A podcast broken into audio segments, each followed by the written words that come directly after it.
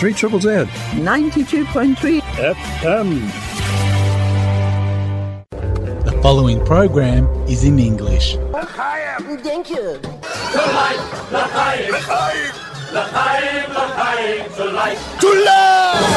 You're tuned in to L'chaim, to life, with your host Morris Klein, who just happens to be my baby brother.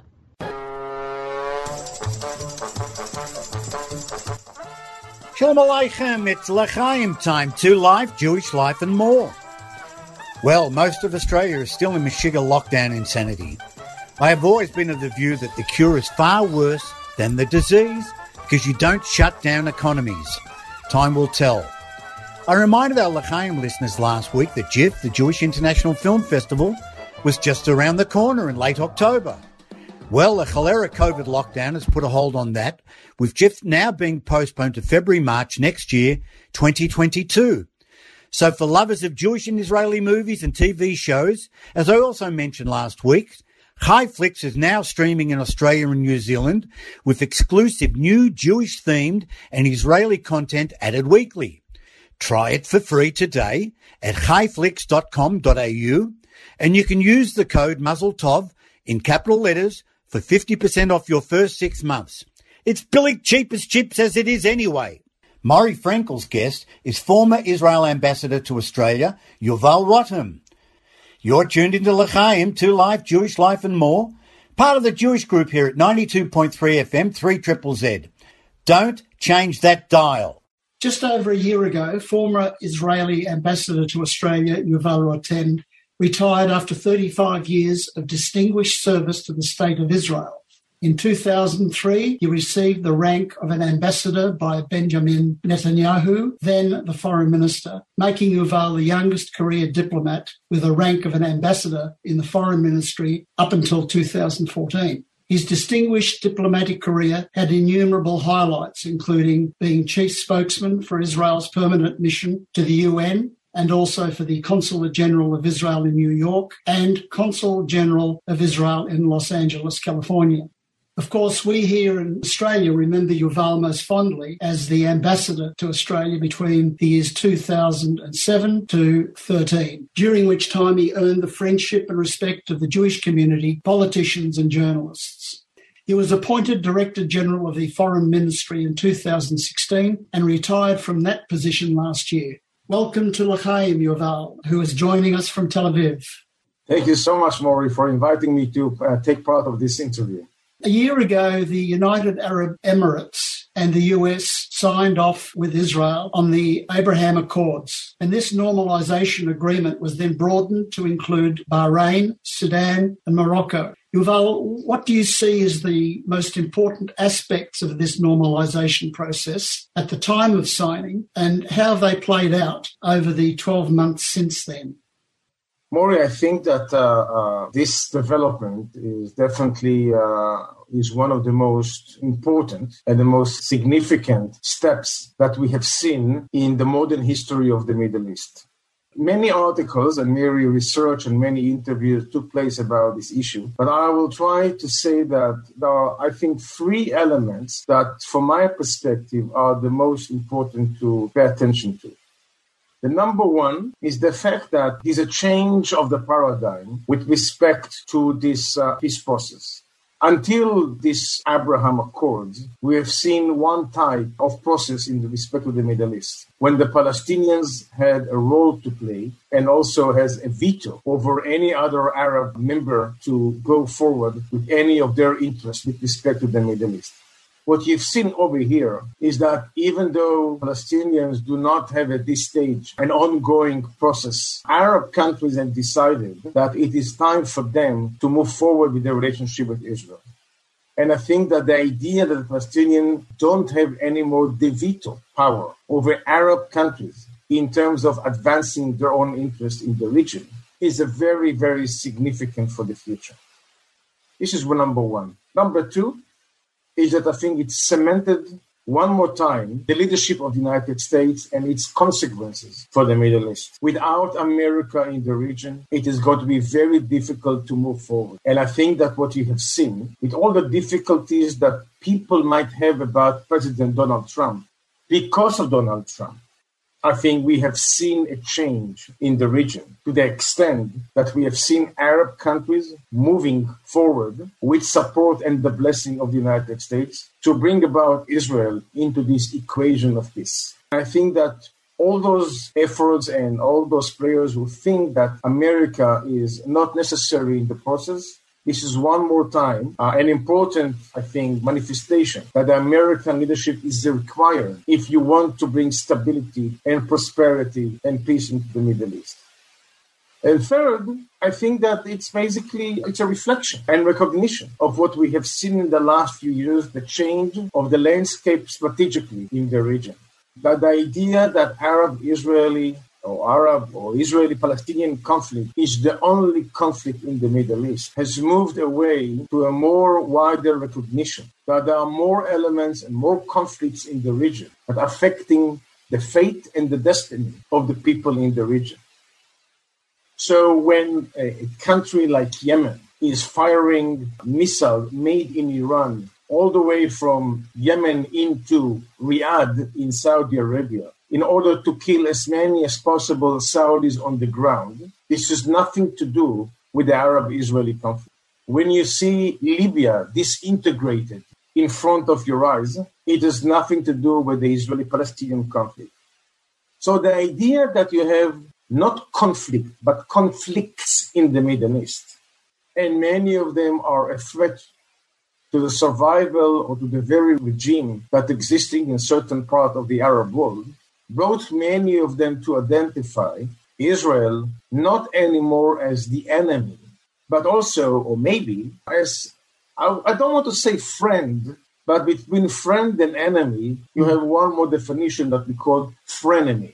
Yeah. But the idea that you can take Israel from the column of enemy is critical. So it is important to see and to acknowledge that the change strategically also bring to maybe a fourth uh, element, which I, I, I thought now that I should say. When Israel was reestablished in 1948, the concept of David Ben Gurion, the prime minister, the founding father of Israel, was that Israel should cooperate and partner with many non-Arab countries in the region to address the Arab threat. So Israel had a tie with Iran, connection with Turkey and good diplomatic relationship with Ethiopia. What you see more in the last few years that we now working together with Arabs to deal and to address a non-Arab threat to the region, Iran, mm. for example. So I think that it's a remarkable change and I think what you've seen in this Abraham Accords is the ability of American leadership to cement these changes into a formal agreement that I think can bring a lot more stability into the region. Well, thank you for that. It's uh, extremely informative. And in relation to your last point, what do you think the reaction would have been within the Iranian hierarchy to the normalizations uh, that we've just discussed? Well, I don't think we need to think. We have witnessed a lot of reaction from Iran throughout the last year. The gentleman that was just yet elected as president of Iran uh, is definitely not going to be on the side of prosperity, stability, and the peace. Whenever you look for stability, you don't need to look for Iran because they are just bringing the counter efforts just to undermine stability in any region. This is the way for them to operate in the region. So I think that you don't need to be a scholar of political science and Middle East history to understand that on that issue, Iran has a very strong negative reaction to any normalization, not just between Israelis and Arab, to any normalization of any kind in the region. So, what are you saying that there's really no change in that area? I mean, their reaction is much the same as it would have been without the normalization. They go on their uh, their path of, no, they. I think it's a, they factor in that there is a change now, mm-hmm. because Israel now is cooperating with countries that are neighboring Iran to be a friend of Bahrain and to be a friend of the United Arab Emirates. It means that you have two countries just very close to the Iranian country. So this is basically a change strategically mm. in the way Iran needs to see the region develops. But that doesn't mean that they have any positive view Yeah. about this change. On the contrary, Iran will do anything they can, I guess, to undermine any country who is not Shia in the region because they believe in this ideology and theocracy to push forward their own revolution beyond the border of Iran. More at this stage, while we're talking, Iran is practically controlling four Arab countries. Lebanon, Mm. which is a basically country in collapse. Syria, who may exist geographically but not politically. Iraq and Yemen. So at this stage, Arab countries, four of them, are basically under the control or the influence of Iran.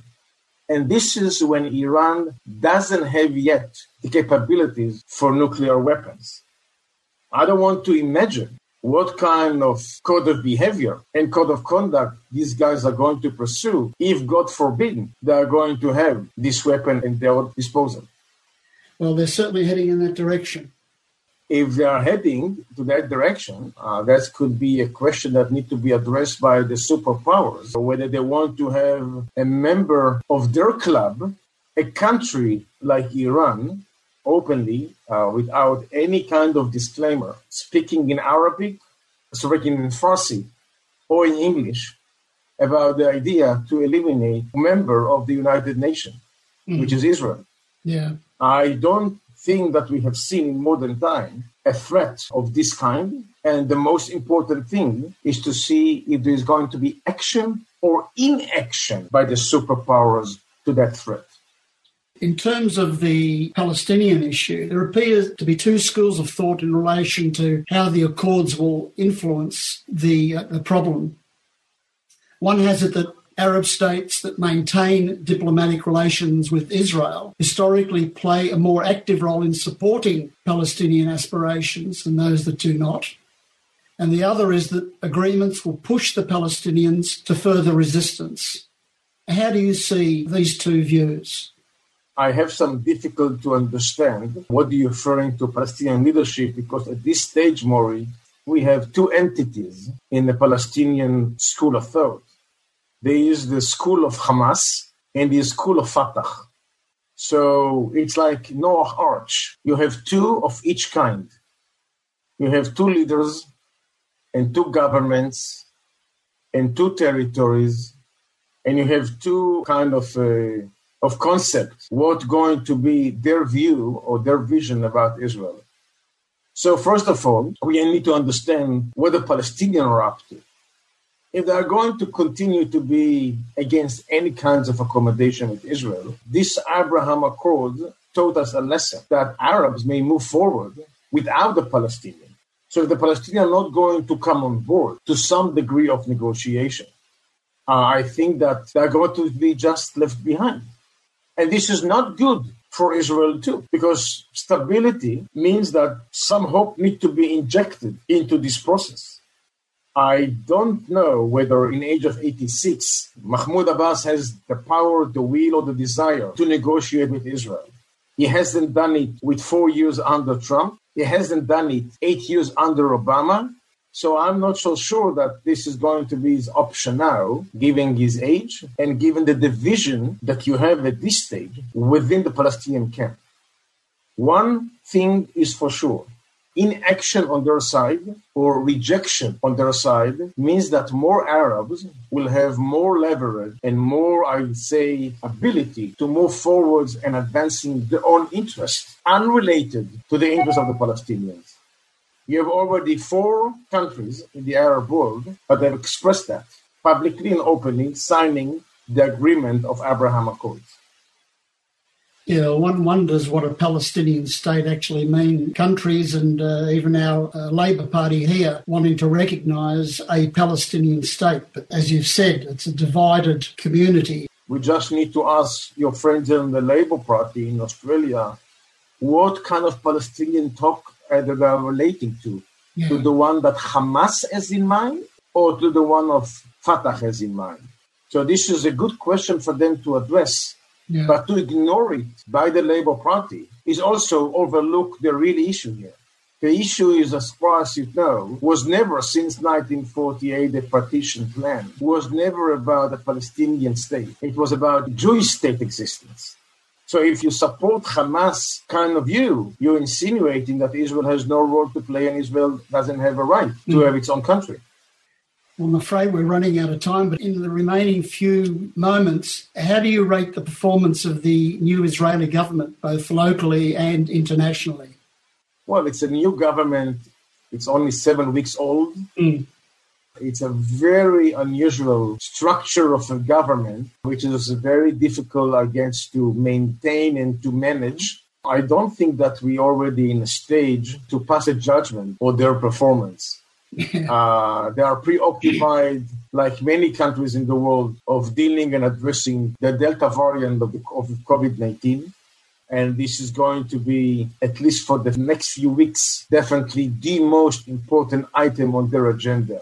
So the international related issues uh, are relevant and important for a country like Israel, but it's definitely there only after the corona issue. However, in Israel, you can have a new date almost every day with a security challenge mm-hmm. or geostrategic challenge. So what's taking place in our neighborhood, whether it's Lebanon or it's Syria or it's Iran or Iraq or Egypt or even, you know, um, Eastern Mediterranean basin, there are so many issues around us. So for any government to succeed, it's important to stay focused on their agenda and not to step on some mines that others are trying to plant for us in order to get exploded. Well, thank you very much, uh, Yuval. It, has been a tremendous pleasure chatting with you. And uh, as you were uh, during your ambassadorship here in Australia, very forthright in your opinions, and we really appreciate uh, the way that you've handled the questions. A chance to wish all the audience uh, Shana Tova. Thank you. Yes, and, and let us hope that we can go, all of us, to a normal life as soon as possible.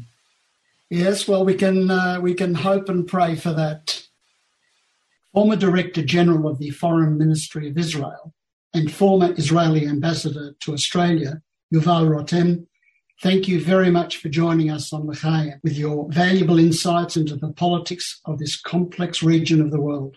Very much appreciated. All the very best, thank and you. thank you again, Yuval. Thank you, Morris. Stay well. Thank you. Well, that's another L'chaim wrapped up with excellent guests. Former Israel Ambassador to Australia, Yuval Rotem, Rosh Hashanah is fair dinkum just around the corner. If you're looking for some kosher honey to bring in the sweet new year, check out Chevra Honey, 100% raw sustainable kosher honey from the front and backyards of our local community. There is a great full page article on Chevra Honey in the August 6 Australian Jewish News. Chevra Honey can be purchased from chevrahoney.com.au or by visiting the garden shop at 45 Northcote Avenue, Caulfield North. Our regular L'chaim listeners will recall that one of our previous guests was Judith Firestone with B'nai B'rith Showcase, Fostering Jewish Musical Talent.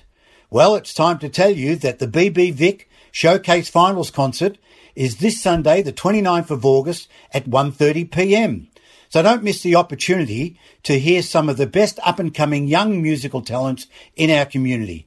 Please book now at www.trybooking.com com forward slash capital BTDPJ. B'nai B'rith Showcase Fostering Jewish Musical Talent. I'm delighted to let our listeners know that L'chaim has teamed up with J-Wire, a digital Jewish news daily for Australia and New Zealand, which is produced in Sydney by Henry Benjamin, an old schmatologist like yours truly. Last week's L'chaim interview with Senator Sarah Henderson was part of last Sunday's J-Wire, I've been receiving J-Wire for a number of years now. It's well worth subscribing to the Daily J-Wire free of charge at www.jwire.com.au. Morry's guest next week will be Sharon Lowe with the Social Blueprint, a comprehensive one-stop shop for all Victorian Jewish community needs. It is a new hub that connects people to Jewish focused organisations, services, businesses and events. The Social Blueprint embraces all without judgment. Click on the socialblueprint.org.au and click on Jewish Life in the top of the menu. You will see some of our Jewish groups' recordings there. I'm looking forward to hearing all about the community's new hub. My guest next week is Lieutenant Colonel Reserve Sarit Zahavi with her NGO Alma, which monitors security issues on Israel's northern borders. Sarit Zahavi and Alma are the first go-to people for many, many major media organisations around the world when things are happening in the north of Israel. We will have an update on Hezbollah's latest activities, Iran, and sadly, Lebanon imploding. Right, you'll find in about 15 minutes to half an hour a recording of tonight's L'chaim program at 3zzz.com.au. Click on the down arrow in the Listen to a Show square and scroll down to the Jewish group. You'll find it there. Links to YouTube recordings of tonight's interviews will be posted to the L'chaim and Morris Klein Facebook pages tomorrow. Please check out the other two programs that make up the Jewish group here at 3 Triple Z. The Hebrew Hour, Shabbat Shalom, 3 p.m. on Friday, and the Yiddish Hour, 11 a.m. on Sunday. If you'd like to contact us here at L'chaim, our email is lchaim 3zzz at gmail.com. For only $16, please consider becoming a member of the Jewish group here at 3 Z. And for seniors, it's just $11. Again, click on 3zzz.com.au. Many thanks again to Team L'chaim, Dr. George Banky, the executive producer, Dr. Morry Frenkel, and Jeff Deegan. So thank you for tuning in, and please join us again next week on L'chaim. My name is Morris Klein. Am Yisrael Chai, and peace. Thank you.